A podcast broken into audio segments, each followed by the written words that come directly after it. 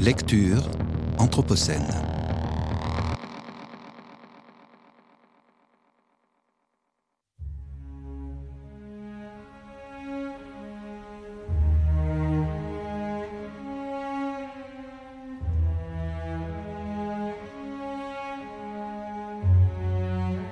Reprenons du début de votre journée.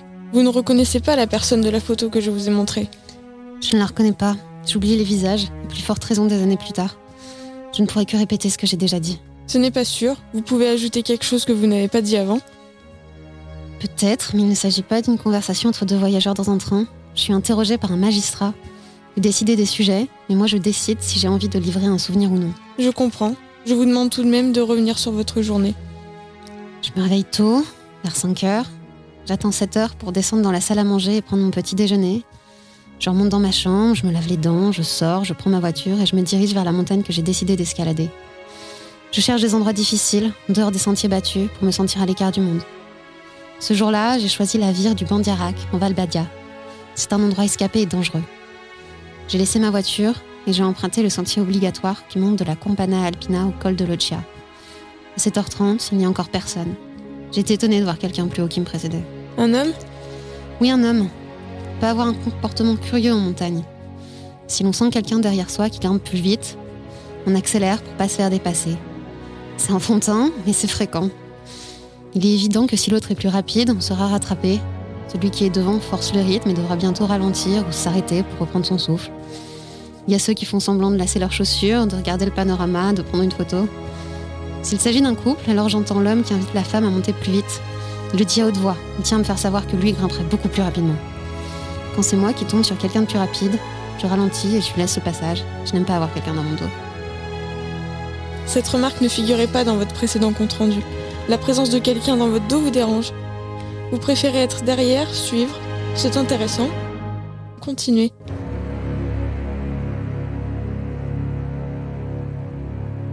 Je suis jusqu'au moment où je dois dépasser. Je n'ai pas rattrapé cet homme. Il avait manifestement forcé le pas. C'est mieux ainsi, je préfère éviter.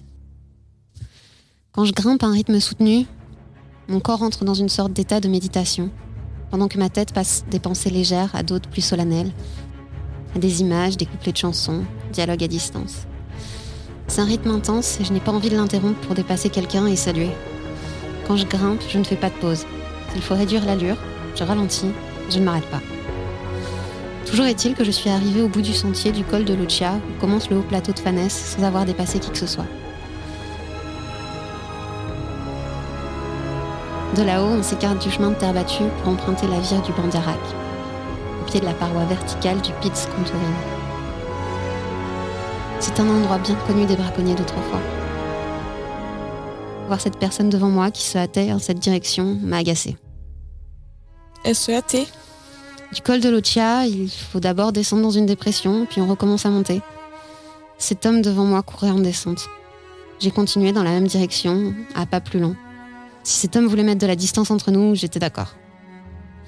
Je ne l'ai plus vu pendant un moment, puis je l'ai retrouvé à nouveau au début du passage de la vire. Il était à quelques centaines de mètres à vol d'oiseau. Vous l'avez revu combien de temps après? Pas plus de deux heures après. Il marchait craintivement. Craintivement, c'est-à-dire? S'appuie à la paroi. Sur ce sol caillouteux, il faut mettre tout le poids du corps sur le pied pour ne pas glisser. Mais en s'appuyant à la paroi, cet homme compromettait son équilibre. C'est ce que fait celui qui ne se sent pas sûr de ses appuis.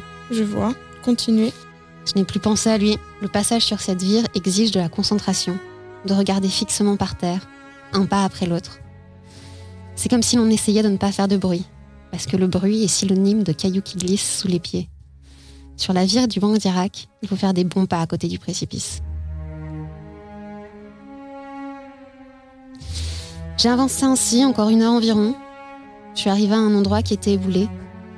Les pluies, l'accumulation de la neige de l'hiver passé balaient les portions du sentier, laissant une crevasse au milieu. Je ne pouvais pas continuer. Je devais rebrousser chemin. C'était sans regret. Mon but est de marcher dans les endroits déserts et j'avais déjà obtenu ma part. L'éboulement n'était pas récent, mais on voyait quelque chose au fond. J'ai pris mes jumelles, j'ai vu des vêtements au milieu des rochers. Impossible de descendre pour vérifier. J'ai appelé le 112 et j'ai fait le signalement. Puis j'ai attendu pour indiquer l'endroit à l'hélicoptère. Il est arrivé en 20 minutes.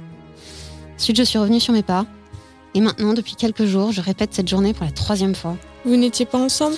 Non, je vais seule en montagne. De toute évidence, cet homme faisait la même chose. Vous n'avez pas entendu crier? Une personne qui chute crie. Je n'ai pas entendu crier, sinon je me serais dépêchée pour essayer de porter secours.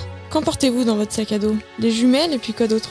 Un bout de corde, des mousquetons au cas où je devrais aider quelqu'un en difficulté, une toile imperméable et une autre pour me réchauffer en cas de bivouac forcé. Je n'emporte ni à manger ni à boire. Pas de boussole? Je vais pas en mer. Vous avez appris plus tard à qui appartenait ce corps? Par le journal. Une étrange surprise, n'est-ce pas? Vous vous trouviez sur le même sentier peu fréquenté 40 ans après le procès.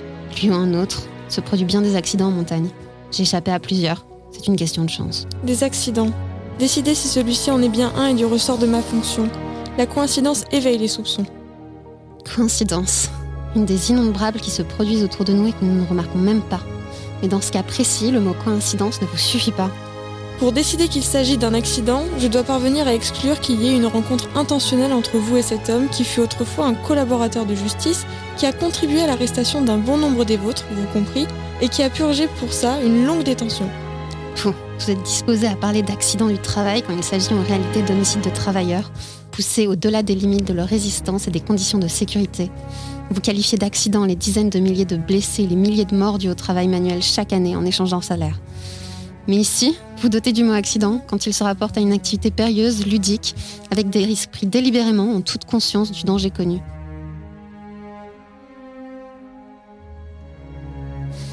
Ce sentier de la vie est difficile. Est-ce moi qui ai amené cet homme là-haut?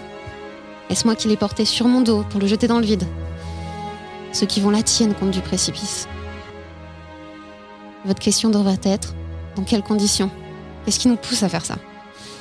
La réponse est personne. Nous n'avons pas de commanditaires. Ils sont inutiles. La montagne est un mobile suffisant. Drôle de jeu de mots, n'est-ce pas? La montagne, immobile par nature, est un mobile. Mais c'est exactement ça. Elle attire à elle. Chacun a ses propres raisons d'y aller. La mienne est de tourner le dos à tout, de prendre de la distance. Je rejette le monde entier derrière moi. Je me déplace dans un espace vide et aussi dans un temps vide. Je vois comment était le monde sans nous, comme il le sera après. C'est un endroit qui n'a pas besoin qu'on le laisse en paix. Là-haut, je suis un étranger, sans invitation, sans bienvenue. Même la guerre d'il y a cent ans n'a pas marqué les montagnes. Les rochers détachés par les explosions, enroulés, comme à toute autre époque, sans laisser de signature. Un livre d'un alpiniste français a pour titre Les conquérants de l'inutile. Inutile, cet adjectif a une valeur pour moi. Dans la vie économique, où tout repose sur la partie double donnée à voir, sur le profit et l'utile, aller en montagne, grimper, escalader est un effort béni par l'inutile. Il n'est pas utile, ne cherche pas à l'être. J'ai fait et je fais encore des métiers manuels en tant que salarié. Ils comportent des dangers obligatoires ou aussi comptabilisés dans la fiche de paye sur la liste des indemnités de risque. En montagne, je prends mes risques, libre de tâches imposées, ludiques et parfaitement inutiles. Qu'est-ce qui nous pousse à faire ça? La beauté de la surface terrestre qui touche sa limite vers le haut avec l'air, comme le rêvage avec la mer. Dépenser gratuitement mes énergies là-haut me récompense. Pauvre de moi. Je me laisse transporter en parlant montagne. Et vous me transportez moi aussi. Je ne connais pas ces endroits et je comprends mal ceux qui y vont. Je vous prie de continuer. Croyez que je me suis laissée aller à raconter par lassitude, par une défaillance de mes défenses Vous vous trompez. J'ai appris par mon corps que lorsque je suis fatiguée, je redouble d'attention et de lucidité. Mais je ne souhaite pas revenir sur cette journée. Nous progressons. Vous expliquez des choses intéressantes à une profane de la ville. Vous est-il déjà arrivé d'appeler le numéro d'urgence? Non, c'est la première fois. C'est la première fois que vous êtes témoin d'un accident en montagne? Oui, seul. Les autres fois, l'alerte avait déjà été donnée. Quel effet cela fait-il d'assister à un accident en montagne? On essaye tout de suite de comprendre comment ça s'est passé, s'il s'agit d'une erreur ou d'un cas de force majeure. On essaye de s'identifier. Puis viennent les commentaires, les discours sur la montagne qui tue. Mais il s'agit d'un milieu sauvage, indifférent à nous. Ce n'est pas un terrain de sport, un parc d'attractions. On y va sans laisser passer. On avance sur un terrain où aucune expérience précédente ni aucun équipement ne garantissent de revenir sain et sauf. Et la peur? Je ne vous ai pas entendu en parler. La peur est utile. C'est d'ailleurs une forme de respect et même de révérence due à l'immensité du lieu qu'on traverse. La crainte est le préliminaire de la concentration. Elle n'entrave pas les mouvements, elle augmente la précision. Il s'agit de peurs bien définies, qui ont des noms et des occasions. Elles demandent de la perspicacité et un esprit de décision, Elles sont l'alarme du corps qui sait qu'il est en danger. Sur la vire du Bandiarac, les mains ne sont pas utiles. On monte et on descend le long de petites bandes d'un sentier à peine tracé par le passage de chamois, près de profonds ravins. Je parle ici de choses qu'il faut éprouver, qui ne peuvent pas être transmises par une explication. Et maintenant, c'est assez duré pour moi. Je vous demande de poursuivre votre récit. Je vois. À moi, il me reste le choix de ne pas continuer. Vous voulez faire une pause, prendre un café? Non merci, je vais arrêter. Votre technique consistant à me faire répéter jusqu'à épuisement a atteint son but. Je suis épuisée. C'est votre décision. En ce qui me concerne, s'agissant d'un cas de suspicion d'homicide camouflé en accident, je dois vous placer en garde à vue. Tu journée d'arrestation Vous pouvez faire appel à un avocat de confiance où il vous en sera désigné un d'office.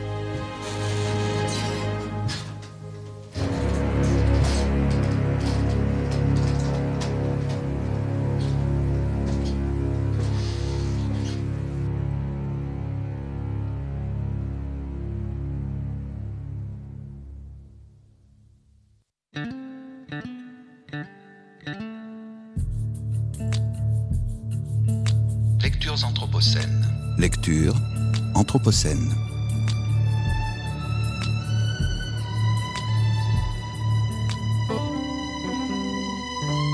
Lectures anthropocènes.